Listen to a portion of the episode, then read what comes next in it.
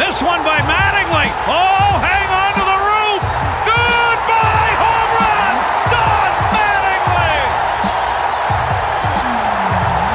Swung on and hit in the air to deep right. That ball is high. It is far. It is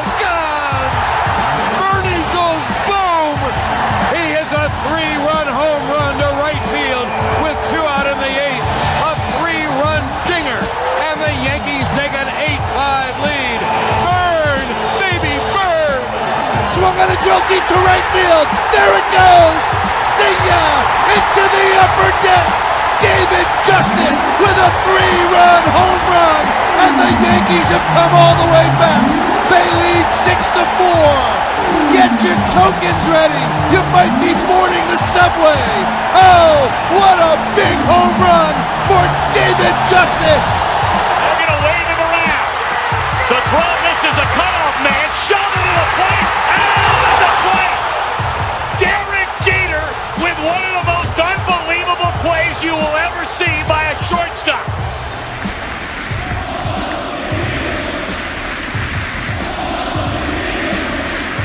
Chanting Paul O'Neill's name. Still six outs to go. Sean pops it up. He ran right into the Oh, what a catch! And what a Did you see that? play by Jorge Posada Ha! with his bare hand. That was unbelievable. baseball. Figgins backed him off. They got tangled up. Jorge Posada dropped his glove and he made a catch barehanded. I've never seen that before. Swisher skies one into center. Back at the wall. This ball is off the wall. One run scores. It'll be Nunez. Jeter right behind him. And with that, the Yankees have taken the lead. Down nine to nothing. They lead it in the eighth, 10-9. Judge hits one to center field and deep. Going back, Love. Kiermaier, turning, looking, see ya! A monster home run!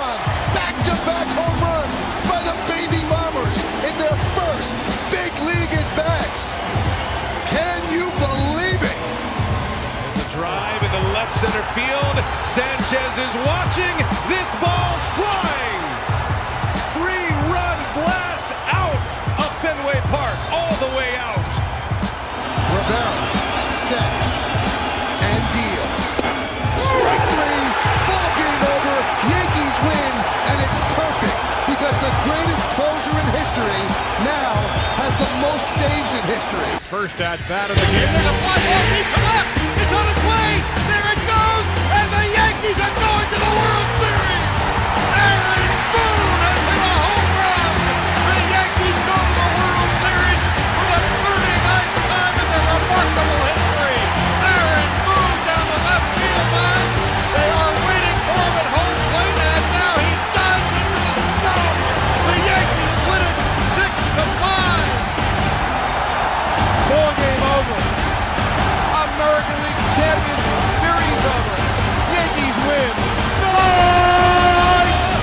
Yankees win! Sziasztok, ez itt a New York Yankees Hungary és a Yankee Háza Blog podcastjének a 71. adása, a mikrofonnál DS. És B. Nagyon sok szeretettel üdvözlünk mindenkit, ezúttal is ketten, most éppen Mike az aktuális hiányzónk, innen is üdvözöljük őt, és hát ez a 71. adásunk, és 71-esben játszott a tavalyi szezonban Andrew Velasquez, aki egy nagyon jó kis feel-good story volt a Yankeesben, ezért neki ajánlanánk a mai adást. Ö, nem tudom, tehát követed a karrierjét, hogy, hogy ő jelenleg hogy áll? Mert ugye ő valahol, nem is tudom, a a Angels igazolta le? Aha. Angels-be, hát most számokat nem tudok, hogy az Angelsnek a line szoktam nézni, ilyen Tyler Wade, Velasquez állandóan, hát ott is keményen rotálnak, Aha. és, és, és, és, és, és, nincs olyan, hogy húzamos öpíték játszanának, most fejből nem tudom, hogy azt hiszem két homerant vágott már idén, de most ez csak így Igen, közben megnyitottam, igen, hát az ütő átlaga az nagyon gyengus, sajnos 1.94-jel üt. Mhm. Ö, kettő home runja van, és öt duplája, Hány meccsen 10, lépett 10 pályára? RB, 36 meccsen. Aha. Ami több egyébként, mint tavaly a Yankeesben, mert ott csak 28 volt neki, na mindegy. Ö, 10 RBI-t szerzett, 6 lopása van, egyszer se kapták el, és 8 sét a 34 strikeout.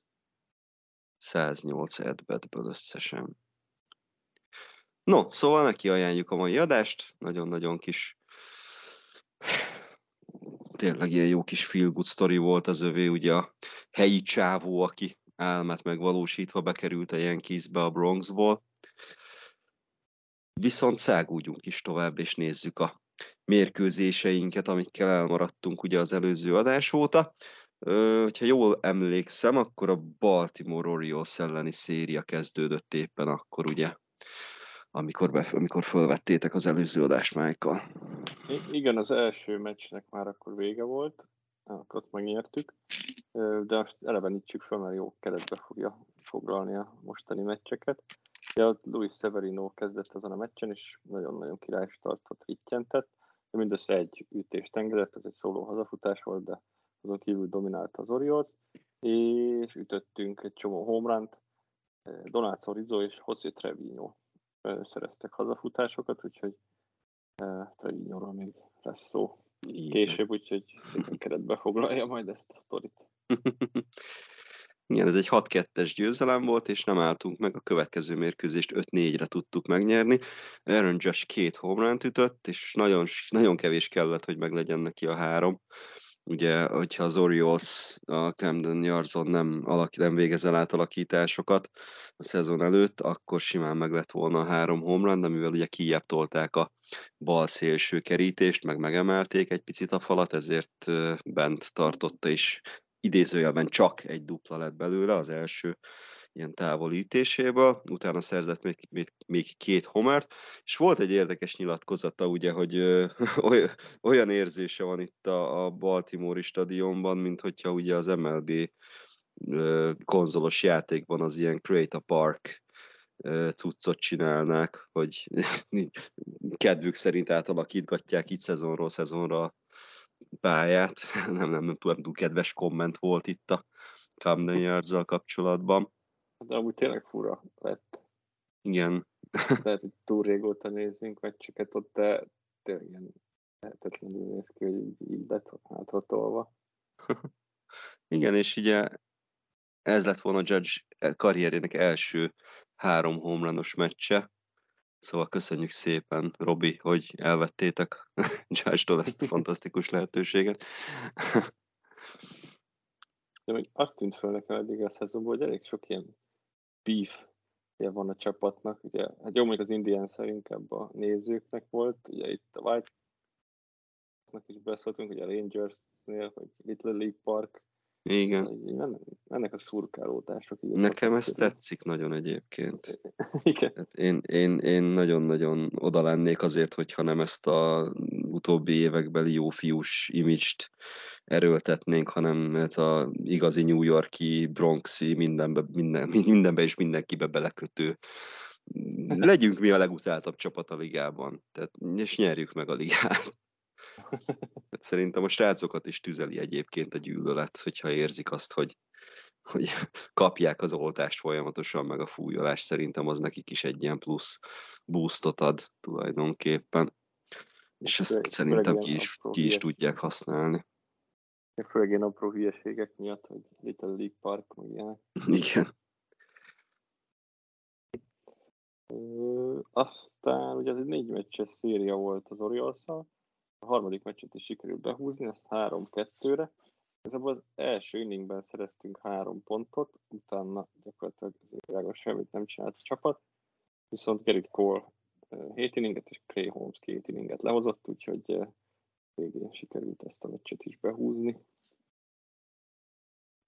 Söprés azonban nem sikerült. Igen, és az utolsó mérkőzés hát egy eléggé hullámvasút meccs volt. A kilencedik inningben sikerült egyenlíteni 6-6-ra, tehát aztán a inning alján ott kicsit szétestek a dolgok, és a végén Santander kivágta a nagy három pontos homert, és ezzel 9-6-ra nyert az Orioles, de hát így is elhoztunk onnan egy szériát, egy négy meccsest 3-1-re, nem nagyon panaszkodhattunk főleg, hogy ugye előzőleg meg a, a Vajzax elleni négy meccses is 3-1-es ilyen kis sikerrel zárult. Igen, és például tavaly pont ez volt az egyik uh, ilyen gyenge pontja a csapatnak, hogy az Orioles nem sikerült bucira verni. Igen. Úgyhogy idén muszáj.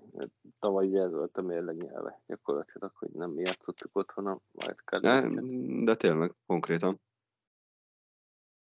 Ah, És hogyha már White Sox, akkor a, a, a naptárkészítőknek a poén, poénos kedve miatt újra velük kerültünk össze. Most jöttek a Bronxba egy három meccses széria erejéig, de a pénteki meccs ez a rossz időjárás miatt el lett halasztva, vagy a vasárnapra dupla fejű lett beírva, úgyhogy szombaton léptünk ezután pályára, és hát Nestor Cortez kezdett a domban, úgyhogy mindenki nyugodtan ült a tévé elé, hogy megnézze a meccset. Aztán Nesti Nestor jól, jól ránk ijesztett, feladott a meccs eleje fele egy három pontos hazafutást. Viszont addigra már öttel vezettünk, többek között DJ Leméhű Grenzlemjének köszönhetően. Ja, ez Dallas Kikerrel ütötte, aki meg az előző körben nullázott minket, meg aztán ilyen kis hungary chatbe beszéltük is, hogy gyakorlatilag mióta a ligában van, esélytelenek vagyunk vele szemben, úgyhogy Mi vagyunk a kedvenc ellenfelei valószínűleg. igen, hiába van ilyen hat feletti erája ellenünk, így is lehozza simán ponttal a meccset. Na, hát most végre. Végre egy igen, megérintette egy Grand Slam-mel, és hát a végén 7-5-re nyertünk, viszont amiről emlékezetes marad majd a meccs, és ez egy heti témánk is lesz, amiről kicsit bőven beszélünk, az Josh Donaldson és Tim Andersonnak az összeszólalkozás, meg aztán a kis balhé, ami kerekedett. Igen, és innentől kezdve egyébként nem tudom, hogy ez, ez, ez zavarta-e meg a csapatot, vagy mi történt, de jött Zsinórban három vereség, és ugye ebből kettő a White Sox ellen, ráadásul egy doubleheader során, a következő két meccs ugye az elmarad az eső miatt egy napra került, és hát ebből a kettőből az elsőn ugye Tyon nagyon-nagyon király startot hozott, és Judge vágott egy egyenlítő homert a nyolcadikban, de hát a másik heti témánk a mai napon Eroldis Chapman lesz majd, aki hát nem, nem úgy gondolta, hogy ezt a ezt a győzelmet ő be fogja húzni, vagy hogy megadja az esélyt a csapatnak a győzelemre a későbbiekben, és hát róla szerezte meg a győztes pontokat a White Sox, és 3-1-re veszítettünk végül. És ezeknél a meccseknél már azért kezdett az az érzésem lenni, hogy a Yankeesnek a, az offense az Judge egyedül, a többiek meg Igen, Ja, persze Leméhűnek voltak rendszer miatt szép volt, de hogy a többiek egy kicsit hátradőltek, hogy majd Judge megoldja. igen Lemélyének ugye pont aznap volt a 10 éves jubilálása, vagy valami ilyesmi, a service time-ja pont 10 éves lett. Ja, igen, igen, és igen. ő, ő így megünnepelte, aztán most visszasüllyedt szépen a középszerbe. Hát igen, de aztán jött a Lafai második meccs, ahol Judge sem tudott segíteni a csapaton. Meg szerintem, hogyha tudom, a Yankees all-time legjobb játékosait összeszedtük volna, se értünk volna el pontot. Mindössze három bázisütés jött össze, nulla pontot szereztünk, és még ráadásul Tim Anderson is ütött egy homran. Egy, egy igazi rémálom volt az a, az a széria záró mérkőzés. Ezzel kapcsolatban van egy nagyon, hát én vicces statisztikának mondanám, de szomorú is valahol, hogy 1901 óta a Yankees az ötödik csapat, aki úgy veszítette el, eh, úgy veszítette el egy doubleheader mindkét meccsét, hogy a két kezdő dobója összesen egy vagy nulla pontot adott fel. Gyönyörű. Az, az parádé. Igen, és hát hogyha nem lett volna még elég bajunk ezzel a Sox elleni szériával, egyébként ugye ez volt zsinórban 9 széria győzelem után, azt hiszem. Vagy 10, meg volt a 10? 9 volt, ugye? Ne, 9, igen, mert az Orioles ellen elvesztettünk egy szériát, még áprilisban. Még az elején, igen, igen, igen. Igen. Meg ugye a Blue jays volt egy döntetlen, és akkor onnantól kezdve csak nyertük a szériákat, és ez volt 9 ö, győzelem után az első széria vereségünk, és az egész szezonban a második, amivel azért elég komoly mm, dolgot tettünk le az asztalra, de hát reméltük, hogy majd az Orioles ellen, mert ugye éppen velük játszunk most egy három meccsest, hogy majd visszatérünk a győztes útra. Hát ez nem így kezdődött sajnos, és az Orioles elleni első meccsen is sikerült kikapni. Ezzel ugye, hogyha a doubleheadert hozzáveszünk, akkor megvolt a, a, a zsinórban három vereség, először a szezonban. Az első mérkőzés az Orioles ellen egy 6-4-es vereség lett, Judge ismét két homránt ütött, és ez volt a karrierje 20 több homranos mérkőzése. Ő a Yankees történetének a nyolcadik játékosa, aki legalább 20 multi-homer meccset tudhat maga mögött, és hát a többiek olyan gyenge nevek vannak a, az élbolyban, illetve az előző hét, mint Babe Ruth, Mickey Mantle, Lou Gehrig és Joe DiMaggio, ugye hát velük mondjuk szerintem semmi újat nem mondtunk, tehát ezt így bárki, akit megkérdeztünk volna, hogy ki a, a, az előző hét, ugye Judge előtt, akkor ez a négy név ez szerintem mindenkinél benne lett volna. És rajtuk kívül Alex Rodriguez, Jason Giambi és Mark Teixeira volt még, aki legalább 20 ilyen mérkőzést tudhatott magának. És ami még érdekesség, hogy Texnek ugye 21 ilyen meccse van, tehát Judge a következővel be fogja őt érni, Giambinak 22, Érad 29, Jody Maggio 35, Lou Gehrig 43, itt azért már így érezhetően nagyobb léptékben haladunk, Mickey Mantle 46, és hát Babe Ruth az abszolút csúcstartó csapaton belül ilyen meccsekkel. 68 multi run mérkőzése volt a Bambinónak. Hát az uh, eléggé űr, űrszámnak tűnik így hirtelenjében. Az, az, az a szörnyű, hogy ér oda a, a jelenkor, vagy a közelmúlt uh, egyik legjobb ütőjátékos, mm-hmm. és 29 multi Igen. meccse van, és ez egyébként Timágyónak is, meg Miki Mentor is annyira távol áll tőle. igen, igen, igen, és hát Béb meg tényleg tehát egy más, más világ konkrétan. No de hát Judge-nak a két homeres mérkőzése sem volt elég a győzelemhez, ugyanis Gerrit Cole mm, eddig a egész szezon legrosszabb startját hozta, nem csak saját részéről, hanem a Yankees részéről is. Öt pontot hoztak róla, és ugye ez a 42. meccse volt a csapatnak, és ez volt az első olyan mérkőzés idén, hogy bármelyik ilyen dobó legalább öt pontot feladott volna, és ilyenre 1901 óta nem volt az egész ligában példa, de valószínűleg előbb se egyébként, csak gondolom onnantól kezdve számolnak valamilyen statisztikát, vagy, vagy nem tudom, hogy a dead ball vagy, vagy, vagy hogy mi a fordulópont, de, de 1901 óta egyik csapat sem tudta azt megcsinálni, hogy 42 mérkőzésen keresztül, illetve hát 41 teljes mérkőzésen keresztül egy dobója se adott volna föl legalább 5 pontot egy meccsen. Nagyon-nagyon durva. És egy kicsit, hogy haza is beszéljünk, a Yankees történetében ez eddigi úgymond rekord, tehát az eddigi leghosszabb ilyen széria, hogy nem adott föl egy dobónk sem öt pontot, az 19 meccsen keresztül sikerült elérni, tehát 1957-ben, ott a 20. meccsen történt meg az, hogy valamelyik dobónkról hoztak öt pontot. Hát most ez nagyon durván túlszárnyalta a csapat, tehát ez 42 meccsen keresztül ennyire, ennyire mindenki össze legyen szedve, ez, vagy összeszedett legyen, ez tényleg példátlan. Bocs, egy pillanatra csak visszakanyarodnék a dupla, legalább két homlanos uh-huh. meccsekhez, mert közben itt nekem nem esett le, hogy ez ugye ez csak a Yankeesben ütött uh, ilyen dupla homlanos meccsek. Igen, igen. jóval több, több van, mint 29 amúgy a karriere során csak a Yankeesben. Ja, igen, neki gondolom a seattle meg a Texasban is volt azért. Igen, itt találtam egy cikket, az ötöt írnak. Aha. Szóval na, az már úgy, az már úgy pofás. 29-en meglepő, meglepődtem, csak nem gondoltam aztán bele. Ja, igen, csak igen, igen, csak Yankees, igen. Egyébként Ruth mögött Barry Bonds a második. Ó, oh, neki mennyi van? Ö, hát itt azt írják, hogy 71, de ugye Ruthnak is volt a ezen kívül. Aha. Úgyhogy uh, neki 72-t ír itt az MLB.com.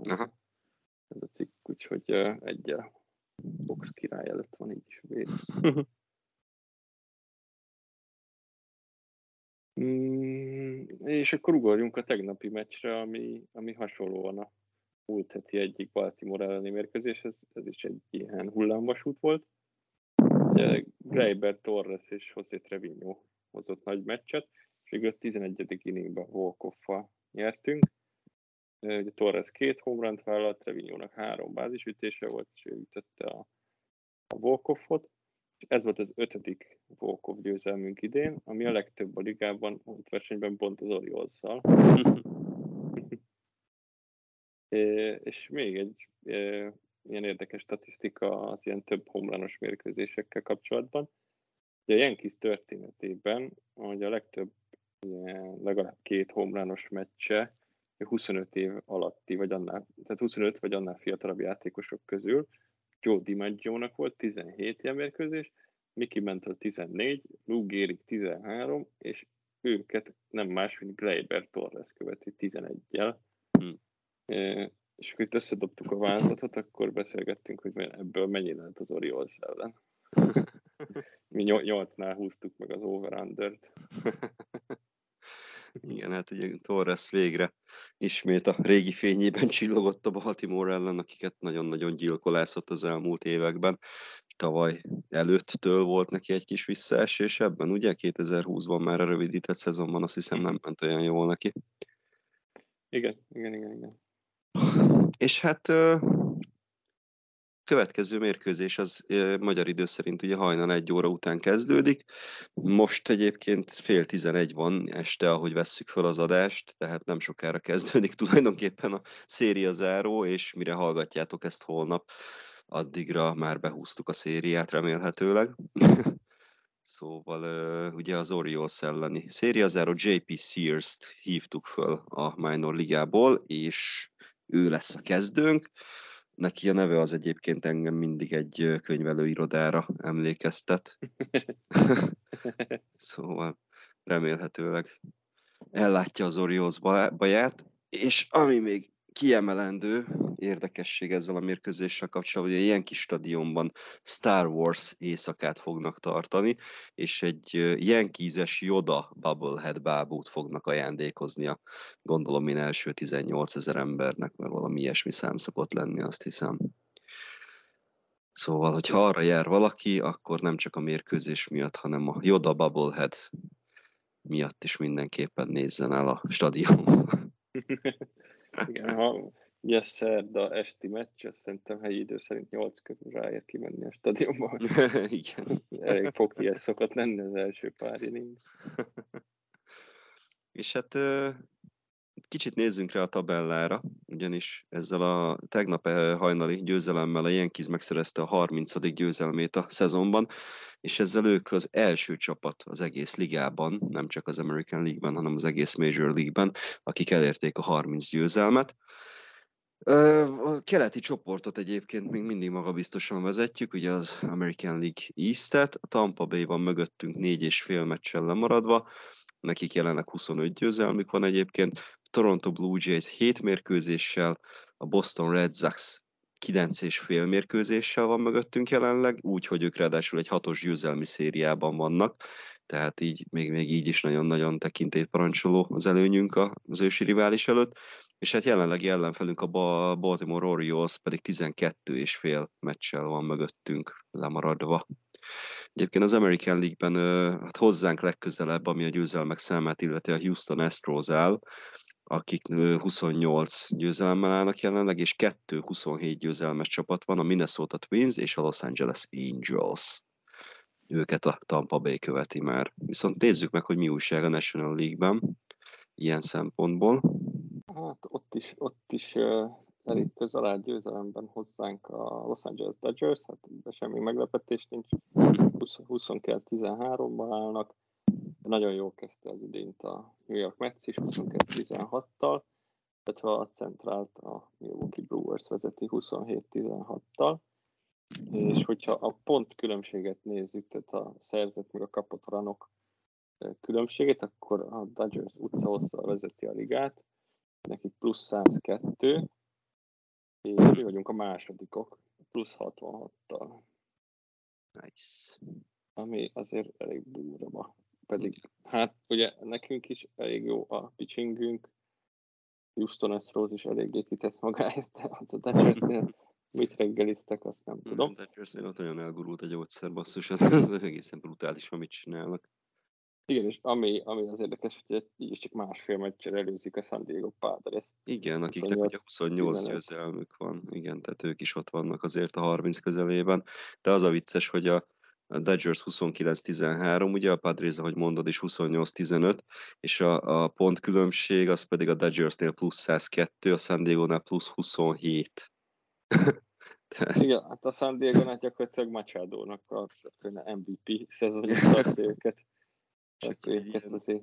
minden meccset, amit nyernek, azt ilyen, nem tudom, két-három ponttal, amit meg kikapnak, azt meg ilyen egy-két ponttal, vagy valami ilyesmit tudok elképzelni, ez a plusz 27, ez hogy jöhet ki? Hát kb. ugye nekik is nagyon jó a rotációjuk. Uh-huh. Meg a bullpen végét föl, föltápoltak, de hát Machado hát meg Robinson, meg Persze. Megérkezett, és azóta minden rendben. Ja, de hát ott is Machado, meg Hosmeriknek talán így elfogadhatóan a többiek ilyen fú, mm. kuka. De most azt hiszem a hétvégén volt Machado, négy extra base hites meccs, három dupla, egy tripla. Uh-huh. És valami 360 fölött üt. Az igen. Kb. úgy hozza a győzelmeket. Tony Gwynn szelleme megszállta őt a Padresból. Ja. Igen, és ahhoz képest, hogy mennyire egyben volt ugye a National League nyugati csoportja, ez most már kezd egy ilyen kis két csapatos balhévá alakulni. San Francisco ugye Mike nagy bánatára gondolom eléggé kezd leszakadni, ugye hat meccses hátrányuk van már a Dodgers mögött. Az Arizona még próbálja a fejét a víz fölött tartani, és 50% körül a vírozva 7 és fél meccsel van, a Colorado pedig nem, nem akarja beváltani Mike rájátszás reményeit, és ők már 50% alatt vannak, és 9 meccses hátrányban. Na azt nézem egyébként, hogy a National League-ben eléggé elszálltak a csoportok. Ugye középső csoportban ott a, a Milwaukee és a St. Louis harcol egymással, a többi csapat az már eléggé le van maradva a keleti csoportot meg a Metsz hülyére nyeri konkrétan, tehát ott a színvédő Atlanta a legközelebbi hozzájuk a Filizzel holt versenyben 8 meccses hátrányban. Hát de ők, ők tudják, hogy ráérnek szeptemberig, így ja, maradni, majd a Metszel intézi saját magát. Igen, egyébként az a vicces, hogy a többi csoport sem túlságosan különbözik. Most itt csak ránéztem egy pillanatra az American League-ra, hogy már akkor ők sem maradjanak ki. Az Astros és az Angels nagy csatában van a nyugati csoportban, utánuk a sötétség. A, a Minnesota az meg így egy picit kezd meglógni a, a Central csoport elején. Itt a Chicago White Sox ugye 5,5 meccses hátrányjal van mögöttük, a Cleveland meg 7 tehát ott is, ott is mintha kezdene egy kicsit egy ilyen hierarchia kialakulni. Igazából, ja, nekünk ez a négy és fél meccses előny a Tampával szembe azért eléggé istenesnek tűnik, de azért van még hova fejlődni. Akartam kérdezni, hogy hát ez egy hülye kérdés, az, hogy a pánik méter hol áll nálad, így ezután a hét után. Én abszolút nem pánikoltam be, most ugye az Orioles ellen itt azt mindenképpen jó lenne behúzni. É, igazából ami egy kicsit zavaró volt, hogy ugye itt a Vajzax ellen is, meg már előtte is volt ugye a Vajzax elleni négy meccses szériában idegenben két olyan meccsünk, amikor nagyon-nagyon akadozott az ütés, és az Orioles elleni négy meccsesben is volt, amikor, amikor kicsit úgy össze tojta magát az ütősorunk, és ez egy picit azért aggodalomra ad okot, hogy, hogy nehogy megint az legyen, hogy kifulladnak az ütők, és megint ilyen szenvedős meccsek legyenek most heteken keresztül, vagy hónapokon keresztül, mint az elmúlt években mindig. Egyelőre én nem pánikolok ettől függetlenül, tehát én bízom a csapatban. A következő széria az egy nagyon-nagyon fontos lesz, ugye, ugye az Bronxból, a Baltimore meccs után egyből utazunk Tampába, és Tampa Bay ellen négy meccset fogunk játszani idegenben. Na hát az egy komoly vízválasztó lesz majd. Tehát ott, ott hogyha egy, hát legalább 50%-ot hozni kell majd, hogy nyugodt tudjak maradni. De azt gondoltam, hogy a, azt a nagyon-nagyon jó szériát, ugye, amikor ilyen hülyére nyertük magunkat, meg, meg ilyen tizenmeccses győzelmi szériákat hoztunk össze, ez, ezt nem fog kitartani örökké, illetve ezt nem is lehet ugye fenntartani rendszeres, ilyen folyamatos rendszerességgel, de ettől függetlenül szerintem most van egy kis hullámvölgy, amiből ki fog lábalni a csapat, és ugye a Tampa ellen meg lesz majd egy Angels elleni széria, ami szintén eléggé kulcsfontosságú lesz. Annyi, hogy azelőtt már végre lesz egy pihenő napunk. Ugye most itt a rain delay az, az adott egy napot a csapatnak, de hát azt ugye egyből vissza is vette a doubleheaderrel. Remélhetőleg az Angels elleni széria előtt azért ki tudják egy picit pihenni magukat a srácok. És neked hogy áll a dolog, te mennyire parázol most így a utóbbi öt meccsből négy vereség után? Még, Hogyha még alsó, Baltimore-it nem nézzük, ugye azt a mostani győzelmet. hát még az alsó tartományban van, szerintem a White Sox ellen el lehet veszíteni egy szériát, még ha meg tizedelte őket a sérülés, és azért a White Sox egy elég jó csapat, úgyhogy hát én azon nem, nem akadok ki, hogy ott, ott szenvedünk ellenük. Uh, de egyetértek, hogy a Rays elleni széria az, az majd egy jó erőfelmérő lesz. Uh, hát itt már várom a jó öreg pénteken Tropicana Field kolomboláson alalvásokat. Hajnalban. Meg a jó kis szombati esti, késő esti meccset, az is nagyon élvezetes. Úgyhogy hát eddig, eddig elégedett vagyok. Azt nem tudom, hogy pont itt sérülteinkkel kapcsolatban olvastam, hogy eddig, hát jó, persze Hild meg most Seals bevetettük már, de gyakorlatilag ugyanaz az öt emberre nyomtuk végig a, a rotáció, Igen. ugyanaz az öt ember, hogy így azért arra nem van példa, hogy sérülésmentesen lehozzák a szezont. Szóval hát most, most jött el a, az az időszak, amikor így jönnek egymás után sérülések, meg a negatív dolgok, úgyhogy meglátjuk, hogy reagál rá a csapat. Szerintem jól fognak. Igen, ez is egy nagyon kulcskérdés, vagy kulcsfontosságú kérdés, hogy hogy fogja a csapat túlélni itt az első komolyabb sérülés hullámot. Nézzünk még egy pár érdekes statisztikát. Ugye itt próbáltunk azért beszúrni érdekességeket itt az összefoglalók, vagy itt az eredmények taglálása közben is, de van ezen kívül még kettő olyan statisztika, amitől azért kicsit hízhat a májunk, azt hiszem. Igen, ahogy említetted, ugye elértük a 30 győzelmet, és ebből a bullpen 16-ot vállalt magára. Ez természetesen a legtöbb, a legjobb ilyen mutató a ligában. És van még egy olyan statisztika, amiben a legjobbak vagyunk. A Yankeesnek az Orioles elleni tegnapi volt a 13. olyan győzelme, amikor hátrányból sikerült fordítani, amivel szintén a legjobbak vagyunk a ligában, tehát senki másnak nincsen 13 ilyen győzelme, ilyen fordításos győzelme. Ezt egy kicsit azért kozmetikázzuk, tehát ugye itt az igazsághoz hozzátartozik, hogy azt is comeback winnek jelzi ugye az MLB statisztikája, hogyha például az első inningben az ellenfél üt egy pontot, és onnan sikerül úgymond fordítani, akár már a másodikban, és onnan végig tartjuk az előnyt, az is ugyanúgy comeback win, mint amikor mondjuk a, a kilencedikben egy walk-off home fordítjuk meg a, az állást. De ettől függetlenül a 13 az egy nagyon szép szám, és a legjobb a ligában a csapat Ö, ezzel. Tegnap hallgattam az új Ártusító podcastet, mindig felhozzuk. Igen, és mindig ég a pofám, hogy mekkora lemaradásban vagyok, szóval köszi. Ja, nem, most nem volt semmi, csak uh, ilyen mailbag, ilyen hallgatói kérdésekre válaszoltak, de Sisi ejtette hogy kicsit ilyen 2009-es vibe van a csapatnak, hogy Mhm. ilyen, akkor Melki Cabrera ütött szezon elején jó pár ilyen walk-off Igen. uh, ütést, és neki ez, ez ugrott be erről a csapatról, hogy legyen igaza. De ha valaki nem tudja, 2009-ben bajnok lett a Yankees. No igen.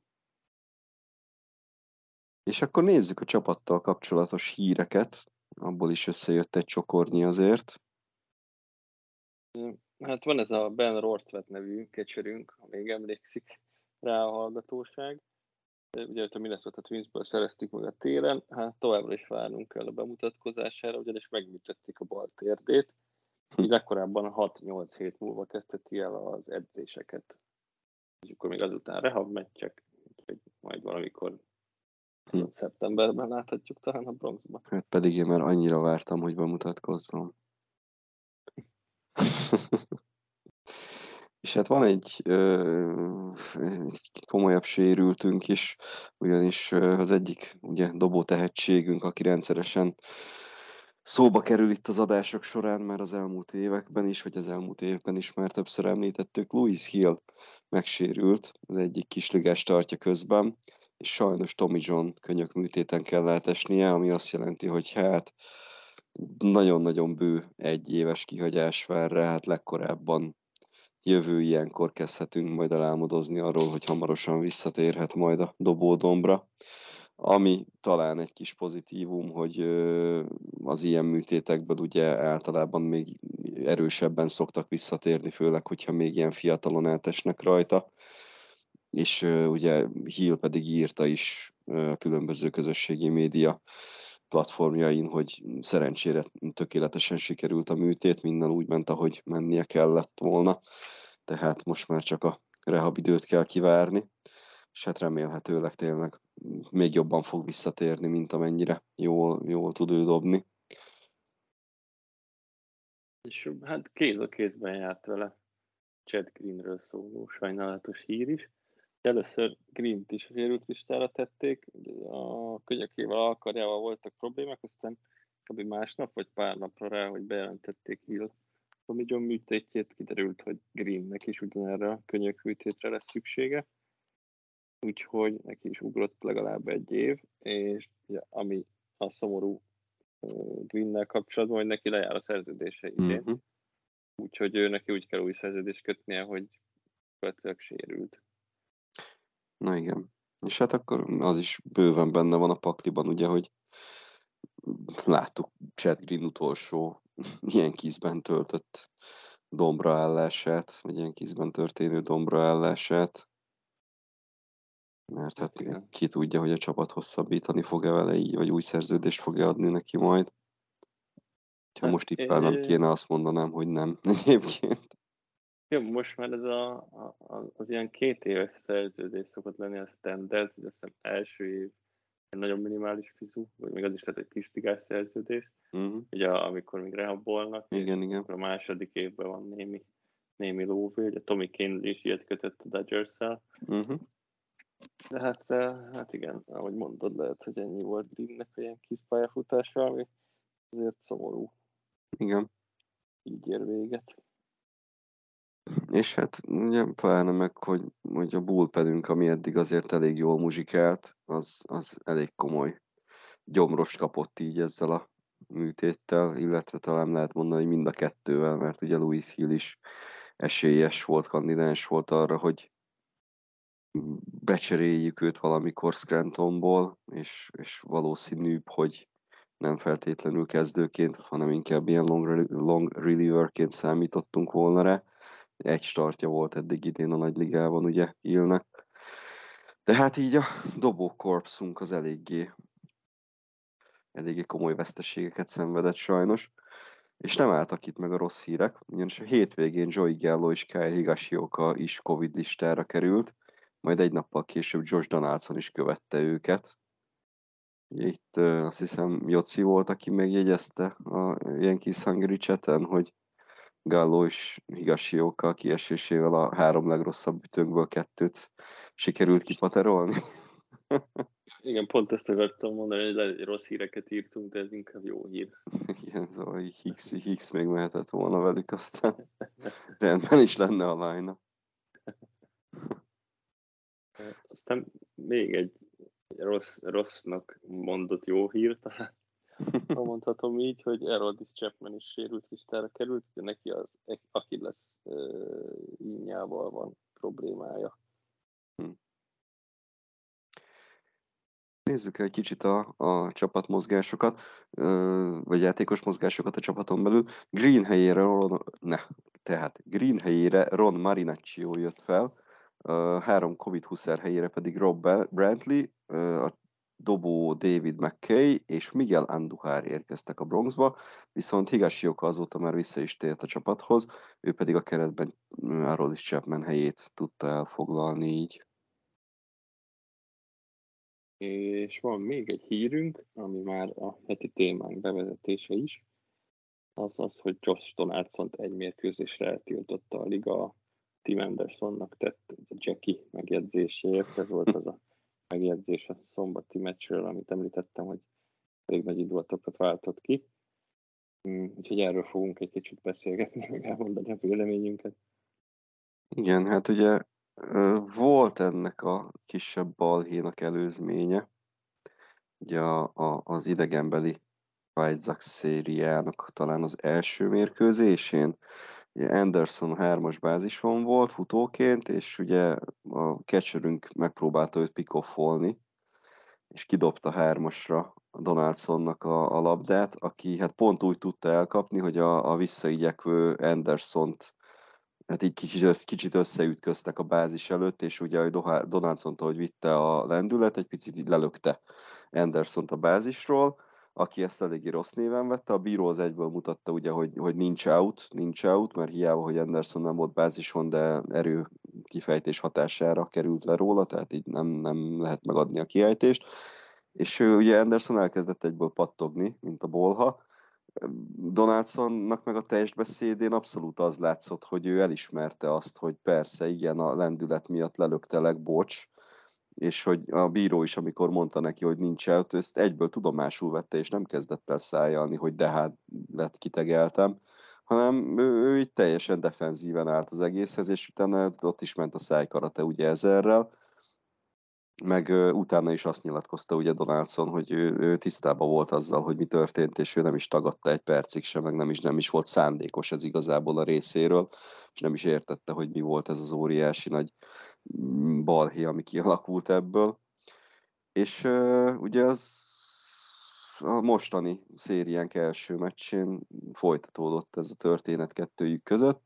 Ugye, amikor Donaldson került bázisra, ugye akkor volt az első ilyen kicsi, kis összeszólalkozás, amikor kidobták őt kettesen, azt hiszem, és utána pedig később, később a, a Wise catcher Grandal volt, amikor Donaldson következő edbettjénél beleállt az arcába, és elkezdett magyarázni neki, és akkor már mind a kettő kispad is kiürült, egyből ment a szájalás, de igazából ütésváltásra nem került sor, meg semmi ilyesmi nem volt.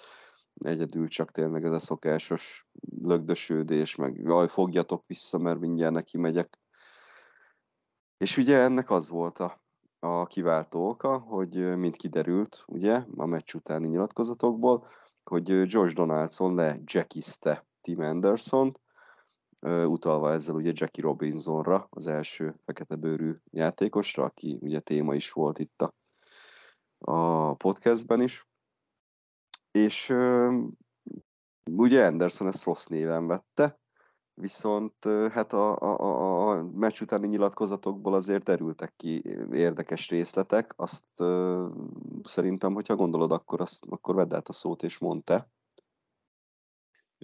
Hát ugye volt egy 2019-es Sports Illustrated uh, interjú Tim Andersonnal, aki a modern Code Jackie Robinsonjának titulálta magát, és Donaldson elmondta, hogy ez még atlantai évei során is viccelődtek ezzel, úgyhogy igazából erre utalt erre az interjúra, amikor Jackie-nek nevezte eh, Tim Anderson, tehát nyilván csak kicsit a bőre alá akart bemenni ezzel, szóval nem érzek túl sok rasszista felhangot ebben. Hmm. Igen, és hát... Valami, valami kiegészítésed? Ja, csak azt hát csak... valami kiegészítésed. Ja, igen, igen, tehát csak annyi, hogy, hogy én ezt a részt nem értem az egészben, hogy hogyha 2019, hogyha Donaldson igazat mond nyilván, de hát gondolom, hogy nem mm, kamuzna így a, a riporterek gyűrűjében ott egyből az eset után. Tehát, hogyha 2019 óta már három éve zajlik ez köztük, és ugye Donaldson úgy nyilatkozott, hogy ugye Andersonnak eddig semmi baja nem volt ezzel, hogy ez egy ilyen visszatérő vicceskedés kettőjük között, és hogy Anderson is eddig csak röhögött rajta, és semmilyen, tehát nem, nem volt semmilyen, tehát nem vette támadásnak, és, és Donaldson csak pislogott, hogy ezt most nem érti, hogy most miért. Tehát, hogy ha eddig nem volt vele problémája, akkor most hogy, hogy ez így hirtelen így kipattant.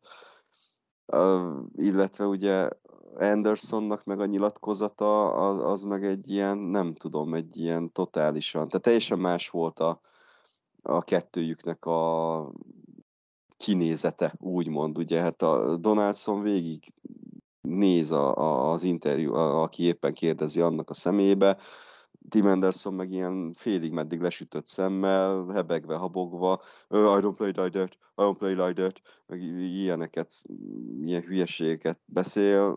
Ne, nem, nem tudom, én abszolút nem láttam szintén semmilyen, vagy nem éreztem semmilyen rasszista fennhangot abban, amit Donaldson mondott. Főleg mondom ezek alapján, hogy ha ez egy ilyen visszatérő dolog volt, akkor, akkor egy kicsit magas, hogy most éppen miért most kellett el kezdeni szítani a feszkót. Másfelől meg, tehát, ami számomra nagyon magas, tehát hogyha ő saját maga referál Jackie Robinsonként magára, akkor utána miért kéri számon, hogyha ezt valaki, még ha gúnyosan, meg poénosan is, de szóvá teszi. Tehát nem, nem igazán értem, hogy, hogy, hogy itt akkor mi a problémája Timinek. Meg hát a másik az, hogy bocsánat, hogy, hogyha bárkit szerintem Jackie Robinsonhoz hasonlítanak, az inkább egy dicséret kellene, hogy legyen.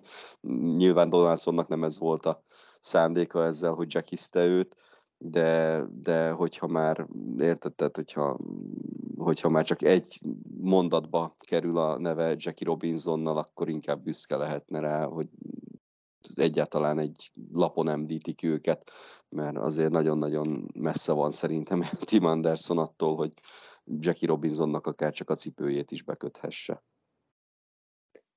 Én visszaugranék oda, amit említettél, az a, az első szériában háromos bázison történtekhez, uh-huh. hogy azt hiszem egyértelmű, hogy nem, nem sérülés okozásra ment Donaldson, szóval Persze. én úgy vélem, hogy kicsit megpróbálta lelökni a bázisról, hogy kicsit tudatosan, nem jött be, mert ugye a bíró látta a szándékot.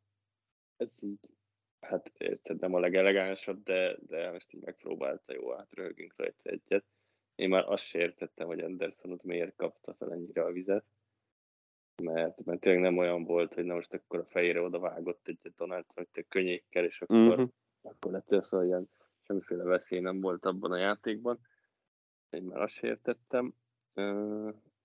Hát nagy részt egyetértek veled, hogyha, hogyha adsz egy ekkora céltáblát a többi az ellenfeleknek, akkor oda fognak lőni. Szóval. Persze. Ha meg tényleg valami rasszizmus volt ebbe, akkor Donaldson nagyon szofisztikáltan, meg okosan csinálja. Ez elég sok, elég sok oldalról védhető, mert ott, ott a meccs hevében máshogy is illetheti. Igen. De az, akkor meg ezt vagy előre kitalálta, hogy na most akkor majd Csekinek fogom hívni, mert akkor ha majd interjúztatnak, akkor tudom ezt mondani, na ezt nem hiszem, hogy ezen gondolkozni Donaldson. Én sem tartom valószínűleg, hogy ez egy ilyen, egy ilyen rasszista mesterterv lett volna. Hát igen. Úgyhogy egy éveken keresztül tervezés, akkor végig visz. Csak most jól oda mondtam neki, hogy... Igen. Igen, úgyhogy igazából nem jöttem az LT. Annyiból jöttem az eltétes, hogy na most az MLB így példát statuál, hogy mindenféle, ja, még ami ez bármi... Nekem akkora bullshit volt egyébként, hát, az, hogy eltiltották egy meccsre. Jó. Egész MLB bullshit, de én a, azt a Yankee Reportnak az Instáján a kommenteket bírtam, hogy Josh Donaldson nagyobb eltiltást kapott, mint bármelyik Houston Astros játékos. nice. e, e, igen, tehát hogy, meg amit te is mondtál, hogy elvileg, ugye Donaldson is mondta, hogy ez ilyen inside joke. Uh-huh. Mm, illetve a White Sox játékosainak a reakcióját se ért, hogy a Joe Kelly is nyilatkozott, hogy hát ő 8 meccses eltiltást szabott egy ilyen szomorú fejér, akkor Donaldson még csak egyet tesó, tehát hogy te a Libling Astros próbáltad ledobálni, nyilván arra jobban ugrottak, meg nem is tudom, ki nyilatkoztak Randall, talán, hogy ez teljes. Ja nem, La Russa, vagy nem is tudom, hogy ez, ez hallatlan, hogy ilyen megtörténhet, és kusztustalan, meg minden. Igen, La Russa ugye úgy indított kapásból a meccs utáni sajtótájékoztatón, hogy Donaldson rasszista kommentet mondott, és hogy én erről többet nem fogok beszélni. És így részéről ennyi vele hozzá, és akkor így újságírók meg így pislogtak a vakok mögött, hogy most akkor kösz. Igen, egy kicsit nagyobb, uh, nagyobb a füstje, mint a lángja ennek. Uh-huh. Uh, mondom, tényleg, ha, ha nem lett volna az az interjú, akkor megérteni Anderson, de és egy kicsit elszállt vele a ló. Hogy, ha meg hát, főleg az hát igaz, igen, hogy... Most végre láthattál egy fekete hópihét. Igen. Hát igen, szóval... Ez, nem, ez, ez, ez, ez, ez egy ilyen mesterséges feszültségszítás, ami egyébként mostanában nagyon jellemző minden téren, főleg Amerikában, de, de, de ez, hogy mindenbe belemagyarázni ezt, hogy meg kijátszani a rasszista kertját, ez, ez nem, nem, nem érzem tulajdonképpen jogosnak se, meg pláne nem észszerűnek, mert csak fölöslegesen generálnak feszültséget olyan helyzetben, amit, ahol egyáltalán nem lenne helye szerintem.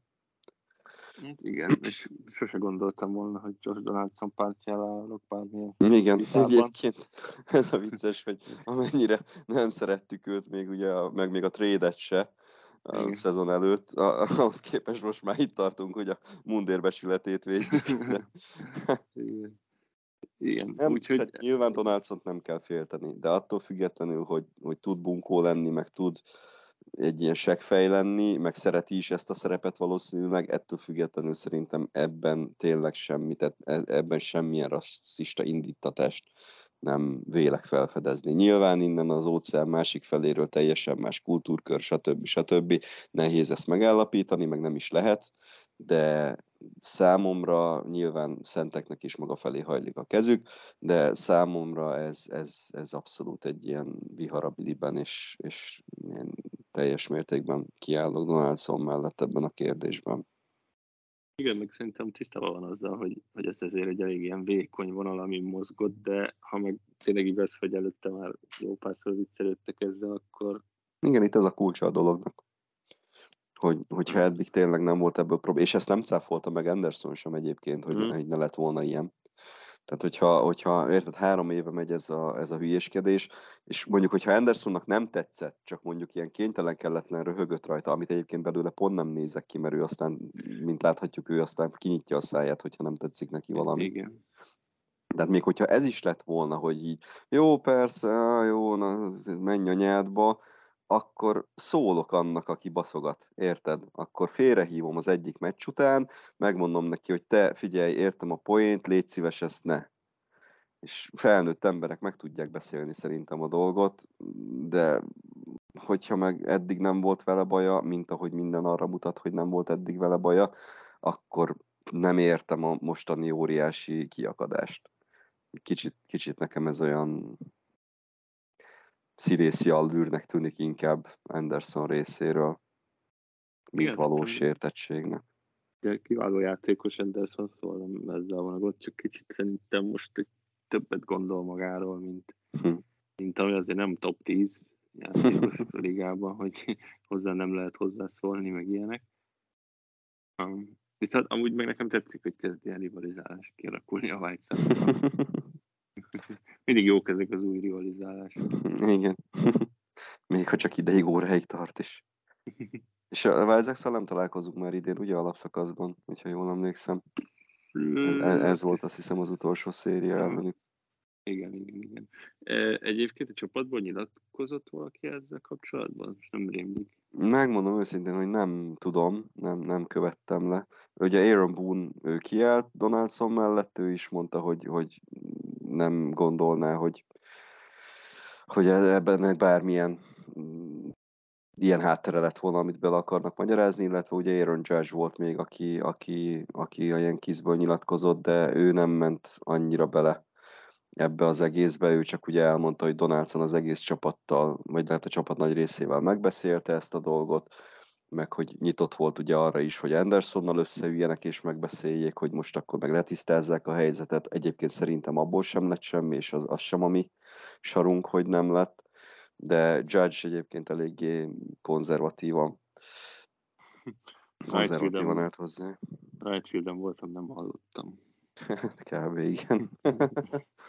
De hogyha vársz egy pillanatot, akkor gyorsan megpróbálom megnézni itt, megnézni Twitteren. Azt hiszem Brian Hoch volt az, aki, aki ilyen update-eket csinált itt erről a, a, a kommentelgetésről, hogy ki hogyan nyilatkozott. És jaj, hát de jó, hogy megnyitottam a Twittert. Jonathan Noaizig a vállában kényelmetlenséget érez, ezért injured listre került. Ez teljesen friss és ropogós. Köszi.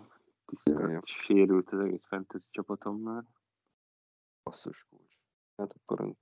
Na, mondjuk Orzigának volt egy hetes run average úgyhogy... Hát, mondjuk hát. akkor a bullpen vége karcsú lesz így. Igen, eléggé. Uh, a AAA closer, a Greg Weiss time, akkor van egy olyan érzésem. Ö, próbálom keresni egy pillanat. Aztán a végén kiderül, hogy nem is Hochnál jelentek meg ezek a dolgok. Igen, hogy teljesen más volt. Most kommentje, Vajzok sucks. Na, nem, nekem tökre túl reagálásnak tűnik nekem, a White Sox oldaláról, de tudom, meg kéne hívni Mike-it. Mit gondol erre? Igen. Nem tudom, hogy bol.hu igen, ő annyit írt, annyit írt, hogy, hogy ez neki már sok. De már mint hogy ez egész szituáció, tehát hogy neki is gondolom így tele van a hócipője ezzel a, a, a örökös sértődéssel, meg egyebekkel. Jó, de nem ha nullával állnak, az már, már alapból rossz neki, nem? ja, nem, tehát mondom, szerintem annyit írt, hogy ez a Donaldson vs. Tim Anderson sztori nekem kicsit sok. Tehát hm. én, ezt, én, én úgy veszem ki ezekből a szavakból, hogy, hogy tehát ő is így besokalt ettől az egésztől, hogy most ennek mi értelme volt ekkora feszkót generálni. Hm. Aztán, hogyha tévedek, akkor majd kijavít. Mm. Uh, igen, tehát na, megvan közben Judge kommentje. Azt mondta, hogy Anderson az egyik legjobb shortstop, és nagyon fontos része az MLB-nek, nagyon fontos részt vállal az MLB-ből, ugye, és abban, hogy hogyan tudunk majd itt tovább lépni, és hogyan tudunk, hogyan tud az egész játék majd profitálni ebből a helyzetből. Donaldsonról azt mondta, hát gondolom itt arra gondol, hogy most, most hogy kiderül, vagy most, hogy szóba került a, ez a rasszista kérdés, még most 2022-ben is így most a liga az fog tudni majd tovább lépni úgy, hogy, hogy jobban le fogja tudni majd reagálni, és meg fogja tudni gátolni, és nagyobb erőket fog tudni bevetni a rasszizmus ellen. Én valami ilyesmit olvasok ki ebből. Szinergiák és az összes többi fogjunk össze. Nesze, nesze semmi fog meg jól nyilván. De kb. igen. De ebből egyébként kezd ilyen cheateri magasságokban emelkedni, csak Aztán túl is szárnyalja. Volt, volt egy tök jó kép róla egyébként, most ugye Trevinónak volt ez a nagy meccse az édesapja halálának az évfordulóján, és a végén ugye hát nyilván őt, a Volkov ütése után őt interjúzták meg, még a pályán, és az egész csapat már bevonult az öltözőbe, vagy legalábbis a nagy részük, és Judge pedig ott állt a, a kispad kerítésénél, vagy ilyen korletjánál, és, és nézte, így tök közelről, így hallgatta, megnézte ugye Trevinónak a nyilatkozatát. Ez is egy ilyen nagyon tök-tök jó gesztus volt tőle, nagyon szép gesztus volt tőle. Donaldsonról azt mondta egyébként Judge, hogy ő JD egy profi, és itt most nem Martinezre gondol, hanem Josh Donaldsonra. Bár, hogyha igazi troll lenne, akkor Martinezre is. Mondta, hogy beszélt velünk, tehát így ilyen kizzel, ugye mindenkivel így, mindenkinek elmondta az ő, ő verzióját, és hogy ugye erre a 2019-es interjúra gondolt, amit ugye Anderson adott, és hogy de mégis azt gondolom, hogy ez nem volt egy jó döntés, mert mint hogy gondolom, hogy legyekizze őt, de megkapta az eltiltást érte, és itt az idő, hogy tovább lépjünk. Igen, ezért mondom, hogy, hogy egy ilyen vékony vonal van azért így is.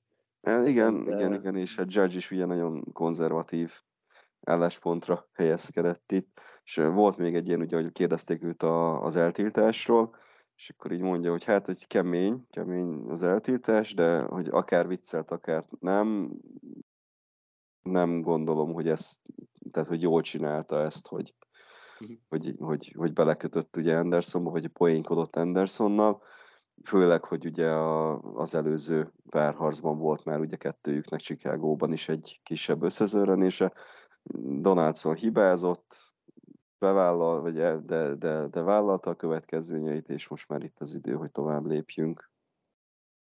Ja, úgy is kap off date-ot, hogy megismert egy meccses eltiltás. és Boom pedig azt nyilatkozta, hogy nem ért egyet az eltiltással, és hogy megérti a döntés, de, de nem, nem tud azonosulni vele. És szerintem nem érdemelt volna kizárást ez, a, ez, a, ez az egész dolog. Hát amúgy Judge-nak a nyilatkozott, és egész korrekt, hogy így... É, igen, ő, ő, szerintem mondom próbál erre ezen a konzervatívabb mm. vonalon elhelyezkedni.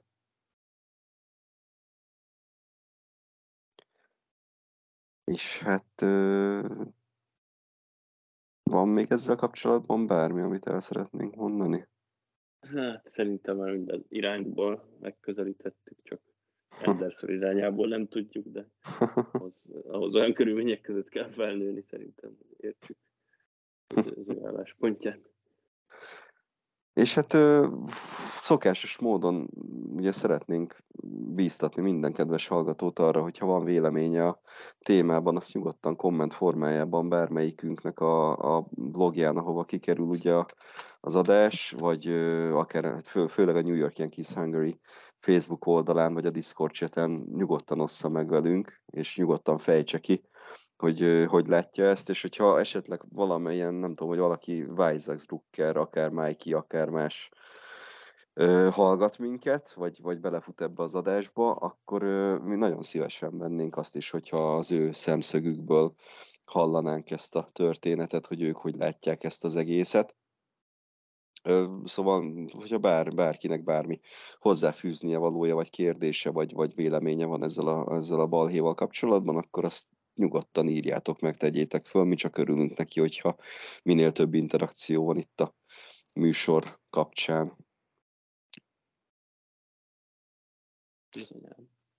És hát van egy másik témánk is, amit Matthew dobott föl, aki a legrendszeresebb hallgatónk szerintem, vagy legalábbis az egyik legrendszeresebb egészen biztosan.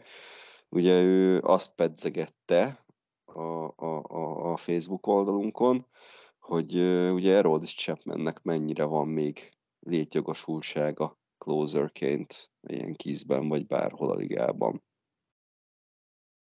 És ugye az volt az apropója, hogy egymás után öt mérkőzésen adott fel pontot Chapman, amire, ha jól emlékszem, előtte még nem volt példa a karrierje során.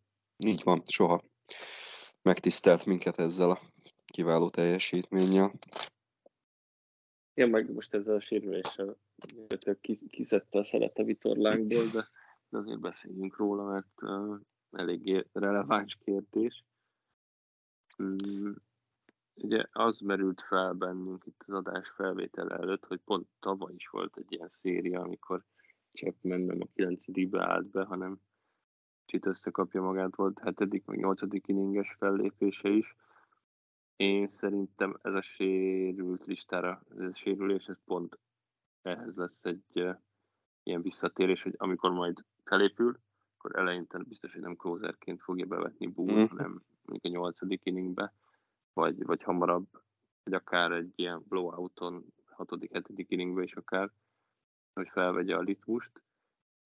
Én egyébként úgy gondolom, hogy ő lesz a closer év végéig, hiába mondjuk Holmes remek teljesítménye, és gyakorlatilag azt várom, amit most már évek óta, hogy lesz neki a megingásai, de amúgy meg lesz neki 30-35 mentés év végére, hm. aztán a playoffban majd fogjuk a fejünket, meg izgulhatunk. De, de szerintem most a Chapman gyakorlatilag ez várható évek óta stabilan hozza ezt a menetrendet.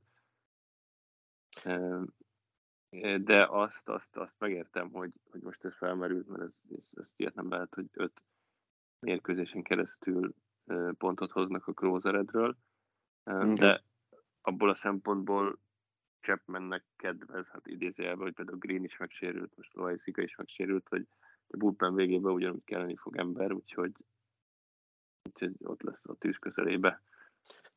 Hát az biztos, az, az egészen biztos, hogy, hogy tehát biztos, hogy szóba fog, hogyha ne, nem is száz százalékra ő lesz a closer, attól függ ugye, hogy a többiek most hogy muzsikálnak, mert ez, ez itt most mind Clay Holmesnak, mind talán Michael Kingnek egy elég komoly lehetőség, hogy előre lépjen, de ettől függetlenül chapman nem fogjuk tudni szerintem, meg nem is akarjuk majd kihagyni a closer kérdésből. És az az érdekesség egyébként, hogyha itt jól mm, látom, amit olvasok, hogy ugye volt ez az öt pont, vagyis öt olyan alkalom, hogy mindig pont, legalább egy pontot engedett, de hogy előtte volt 12 olyan meccse, amikor nem, nem engedett pontot, tehát nagyon jól kezdte a szezont, és itt az ERA az, az ugye nulláról 5 megjelenés után fölment 386-ra, tehát itt, uh, itt egy eléggé, ez is jellemző volt rá ez a két arcúság, nem? Mert tavaly is, hogyha jól emlékszem, tavaly valami nagyon-nagyon ütősen kezdte a szezont, valami 30-valahány appearance-ig alig tudtak pontot hozni róla, hogyha jól emlékszem, és utána volt egy ilyen, ugyanilyen leolvadása. Igen, igen, igen, igen. Uh, igen, emlékszem határozottan, hogy volt, hogy hetedik inningbe dobták be, uh-huh. és Green volt igen. akkor a closer. Igen, uh, igen, igen. Meg szerintem kicsit Chapmannel úgymond irreálisak az elvárások, hogy ugye ő volt kb. az első, aki húzamosabb ideig tudott száz fölött pörkölni, és uh-huh. még mindig ezt várjuk tőle mindenki, hogy száz fölött dob szöreg, mindenki strikeout. És már azért e, ebbe fejlődtek az ütők, meg ez már nem akkor a dolog, hogy száz fölött dobál, mert most már nagyon sokan dobálnak száz környékén. Igen. Hogy meg ugye lassult is most az évek során már Chapman, átlagba, de szerintem vele szemben úgymond irreálisak az elvárások, hogy ő nem adhat fel soha pontot, mert ő, ő, ő Aerodis Chapman. Hát meg nem csak Aerodis Chapman miatt, mert nem csak amiatt, hogy ő Aerodis Chapman, hanem ugye az előd miatt, ugye hát Mariano Rivera-t nézhettük majdnem két évtizedig, és, és ő azért eléggé magasra tette a lécet, ami a, a Yankees closerjeként amit meg kéne ugrani, vagy legalább meg kéne közelíteni, és szerintem emiatt is egyébként ilyen fokozottan kapja a kritikát, akárki is legyen éppen az aktuális closerünk, de, de mindig, mindig ott van akarva akaratlanul Mariano Rivera árnyéka, ami fölé, fölé tornyosul bármelyik leendő ilyen kis closernek szerintem. Mónak is volt egy éve, amikor nem tudom, egymás után két vagy három mentést is elrontott. Volt neki, volt. szerintem nem is csak egy ilyen éve volt, hanem neki is voltak mindig hullámvölgyek, és így emlékszem, hogy nagyon-nagyon vicces volt az, hogy, hogy akármelyik évben volt egy ilyen kicsit is rosszabb szériája, akkor egyből elkezdtek károgni az újságírók, hogy hú, itt a vége a Mariano Rivera érának, és hogy most ez már a vég kezdete, és ha ebből még ki is lábal, akkor már utána már jön a következő ilyen, és aztán valahogy mégsem jött. Tehát így, ez volt a leg, legröhelyesebb az egészben, hogy csomószor temették őt is, mint ahogy ugye mindenki extra nagyító alatt volt mindig is, meg lesz is mindig is valószínűleg a Yankeesből. Ugye Jittert is hányszor támadták, meg betalálták mindennel, akár ütésben volt rosszabb szériája, akár a védelmével kapcsolatban, vagy védekezésével kapcsolatban. Rivérával ugyanez volt, csak rajta még kevesebb fogást tudtak találni, de, de így érezhetően ilyen fröcsögő, vagy csorgó nyállal várták azt, hogy mikor fog majd botlani, és akkor már leírhatjuk azt, hogy na most majd. De hát valahogy nem, nem, akart, nem akarta megtenni ezt a szívességet az újságíróknak. Igen.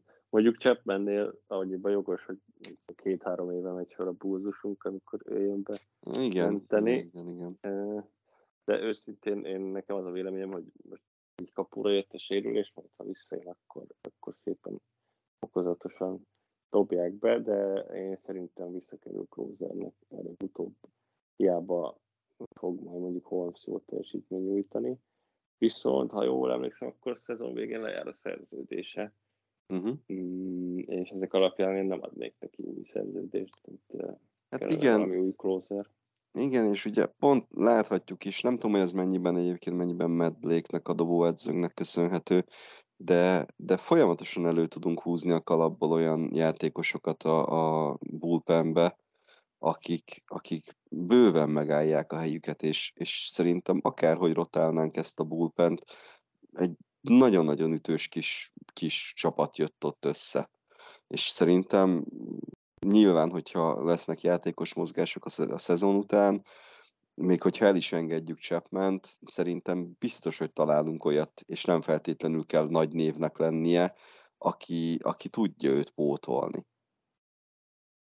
Én, én valahogy a bullpent egyáltalán nem féltem. Igen, meg én is úgy vagyok vele, hogy inkább fizesse meg más Chapmannek a rosszabb éveit. Igen. meg ugye van egy ilyen trend is már az MLB-ben, hogy nem feltétlenül van egy kijelölt closer egy csapatnál, hanem Igen. a meccsapok alapján éppen ki dobott, ki frissebb, van két-három arc, aki, aki húzhat be mentéseket. Persze mindig van egy, aki, aki több mentést húz be, de, de van ez a closer committee nevezetű dolog. Én annyira nem vagyok a híve, mert valahogy ilyen kizelkényeztetett mindig minket a jó closerekkel, de, de például akár most is, hát mondjuk most Green kiesett, akkor nem, de el tudtam volna képzelni, hogy nem csak Holmes lesz a 9. inningben, hanem, hanem Igen. esetleg Peralta, esetleg Green. Igen, meg ugye volt ez, hogy még teszetted össze valamelyik adásra azt, hogy ugye milyen jól rotálja az ütőket az ilyen pihenő napokkal, meg a, a DH-el, DH folyamatos váltakozásával Boone, és ugyanezt szerintem a, a bullpenben is meg lehet, tehát ott is simán, eddig is volt ugye, hogy Holmes jött be a meccs végén, olyan is volt, hogy Green jött be a meccs végén, de ez szerintem a későbbiekben is ugyanígy működhet, hogy a, hogy a bullpen végét is ugyanígy tudja rotálni Boone valamilyen szinten és ebből végül is profitálhatnak a játékosok is, meg, meg a csapat is. Ugye nekem, a, aki Chapman-től a stafétát szívem szerint szeretném, hogyha átvenné, az Loaiziga lenne. Tehát eddig az idei szezonban annyira nem hasít, mint tavaly, viszont, viszont én, én benne látom így egy kicsit a, a, a closer, ilyen kis closerkedésének a jövőjét, vagy closer posztjának a jövőjét. Aztán meglátjuk, majd lehet, hogy Holmes tényleg akkor át fog robbantani most itt a, a szezon hátra részében is, hogy, hogy simán gond nélkül be tudjuk írni őt, lezárni a meccset bármikor. Ettől függetlenül én is a, erre a szezonra még adom azt, amit mondasz, hogy valószínűleg Chapman lesz a, az elsődleges opció, hogyha vissza fog térni. De, de tényleg, tehát egy, egy egy Chad Green, egy Clay Holmes, egy jól teljesítő Loaiziga, vagy egy éppen jól teljesítő Michael King, bármelyiküket oda tudod állítani szerintem a, a legnehezebb szituációkban is, és, és, és ki tudnak jönni belőle, vagy le tudják zárni a mérkőzést, hogyha arról van szó. És szerinted mentálisan Chapman, ha mondjuk az a helyzet, hogy Holmes tök jól teljesít, míg ő sérült listán van, úgyhogy mondjuk évvégéig beírják closernek, csak mert hogy tudnál fogadni azt, hogy mondjuk ő a setupman, vagy nem a kilencedikbe kell beállni. Úgyhogy ugye mm, elég fontos a, a rutin a játékosoknak, tehát ő uh-huh. szokta, hogy a kilencedikben állt be. Hát ez egy elég nagy ugrás lenne, hogy akkor nem te vagy a closer. Szerintem mentálisan, hogyha egy picit is meg van most zuhanva, akkor az nem fog segíteni rajta. Ugyanakkor profi sportolóként gondolom el kellene fogadni azt, és nem gondolnám, hogy, hogy balhézna ebben a szezonban, még főleg, hogyha lejáró szerződése van, akkor nem gondolnám, hogy, hogy annyira nagy akadályt állítana a dolog elé. Gondolom szívná a fogát, de, de elfogadná, hogy ez van. Illetve még egy dolog, ami eszembe jutott, hogy kérdés, hogy mennyire járult hozzá a sérülés az eddigi teljesítményéhez. Ugye, nyilatkozott is, erről. Hogy... Igen, nyilatkozott nem. valamit, hogy, hogy, hogy, hogy, hogy hiába, hogy vannak olyan dolgok, amik, amik hogy is mondta, hogy, hogy lehetnek olyan külső tényezők, amik, amik befolyásolhatnak az éppen aktuális formátban, de, de a nap végén akármilyen eredmény is jön ki az egészből, nem, nem az lesz a fő oka ennek, ami történt. És, és, és ő nem, tehát ő nem fogta a sérülésére egyáltalán, hanem azt mondta, hogy, hogy ne, nem úgy jöttek össze a dolgok, ahogy szerette volna itt az utóbbi pár meccsen, és ennyi. Hát persze, nyilván nem fogjuk kimondani, hogy a sérülés miatt, de ha már mondjuk érezte az a hilleszét, akkor már nem tudsz úgy kitámasztani a dobáshoz, stb. Akár az is hozzájárulhatott az utóbbi meccseknek a gyenge teljesítményéhez. Mm, persze, biztos, hogy egyébként befolyásolta. Még akkor is, hogyha tagadja. Hát kíváncsi a márom egyébként részben tényleg azt, hogy, hogyha visszatér, akkor hogy fog visszatérni, meg hogy mi lesz addigra ugye a, a bullpenben a helyzet, illetve hát, hogy, hogy tényleg ez, amit, amit mondasz, vagy amire itt kitértünk, hogy, hogy, hogy mentálisan hogy fogja, hogy fogja majd viselni itt a szezon hátra levő részét, mert most is egyébként valószínűleg az is közrejátszik, hogy valami nincs rendben, akár magánélet, akármi csere határidő előtt húzzuk be D-robot a Cubsból. Ez a biztos. Yeah. És hát ebben ezzel a témával kapcsolatban is ugye, mint ahogy az előzővel kapcsolatban is nagyon szívesen vesszük a kommenteket, vagy bármit, ami,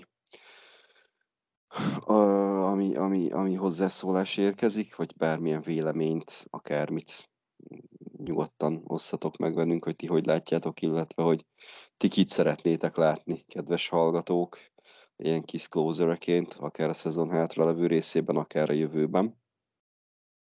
Kíváncsi leszek, hogy kíváncsi leszek, hogy milyen válaszok érkeznek, hogyha érkeznek. Most egyébként így, hogy ennyi sérülés van, ugye Green is, Loaiziga is kiesett, én, én azt mondom, hogy Holmes-t fogjuk majd valószínűleg bevetni elsődleges closerként. Aztán a többi az majd. Tuti. Nem tudom, előtte King lesz a setup. Mert... Hát gondolom, hogy igen. Vagy lehet, hogy a szituáció függő lesz majd. Hogyha éppen mondjuk... olyan párharc, vagy pár, párharcot tudnak ott meccsen belül összehozni, ami, ami nem tudom, Castrónak, vagy, vagy Peraltának kedvez, vagy akit éppen fölhozunk, akkor, akkor simán lehet, hogy, hogy variálják majd. A Lüdke sincsen túl jó formában. Uh-huh.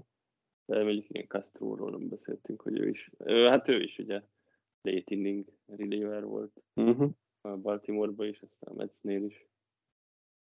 Is van ebbe tapasztalata, meg a Kiznál is volt egy kicsit, ha jól emlékszem. Uh-huh. Úgyhogy szerintem rá is lehet majd számítani akár nyolcadik inningben.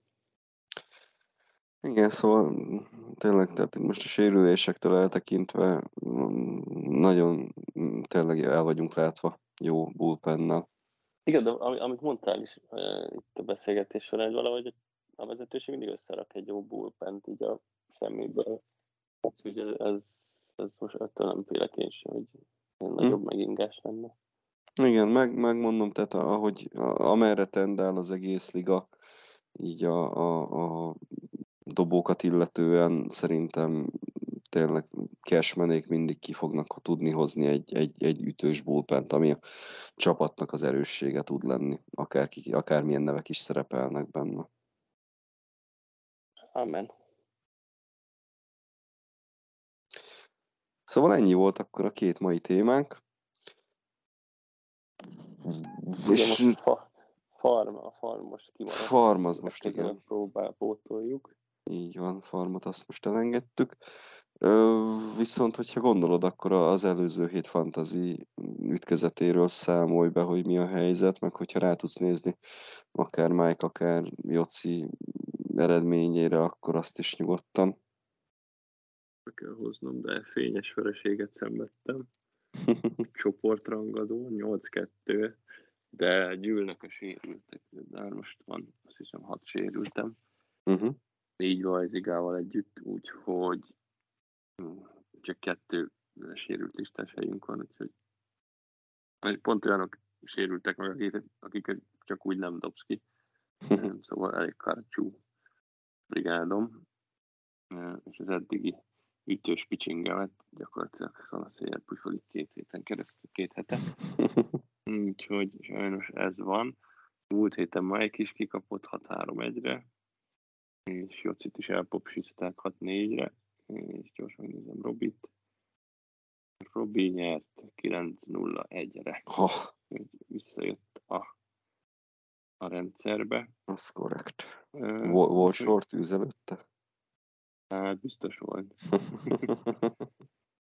Úgyhogy hát velem ez történt igazából.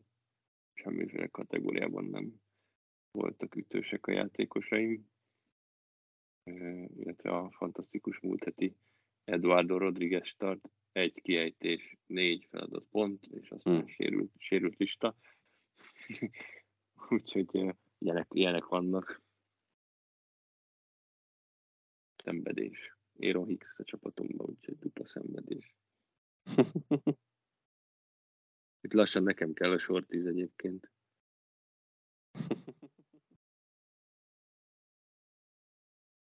Úgyhogy fantasyről ennyit.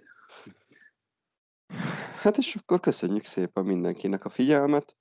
Megtaláltok minket a New York Yankees Hungary Facebook oldalán, illetve a saját kis blogjainkon, ugye B a strikeout.blog.hu-n, Mike-ot a cash.blog.hu-n, engem pedig a jenkikháza.blogspot.com-on. Ezen kívül ugye a Discord szerverünk is továbbra is izzik, főleg, hogyha emberi időben van a mérkőzés. Azon kívül hallgathattok minket ugye az encore.fm-en, ami szétdobja a különböző platformokra, többek közt ugye a Apple Podcast, Google Podcast, Pocketcast, Mindencast, Outcast, és hát ugye a Spotify-on, ami a másik fő tartópillére itt a hallgathatóságunknak. Ö, nagyon szépen köszönjük mindenkinek a figyelmet. Most fél tizenkettő van, tehát egy másfél óra múlva kezdődik a szériazárunk. Hajrá, ilyen kíz, remélhetőleg megnyerjük a mérkőzést is, és a párharcot is. JP Sears, 5 inning, egy jön rá. Ez a tippem. Itt hallottátok először. Igen, majd ha nem ez lesz, kivágjuk. Köszönjük szépen a figyelmet, sziasztok! Sziasztok!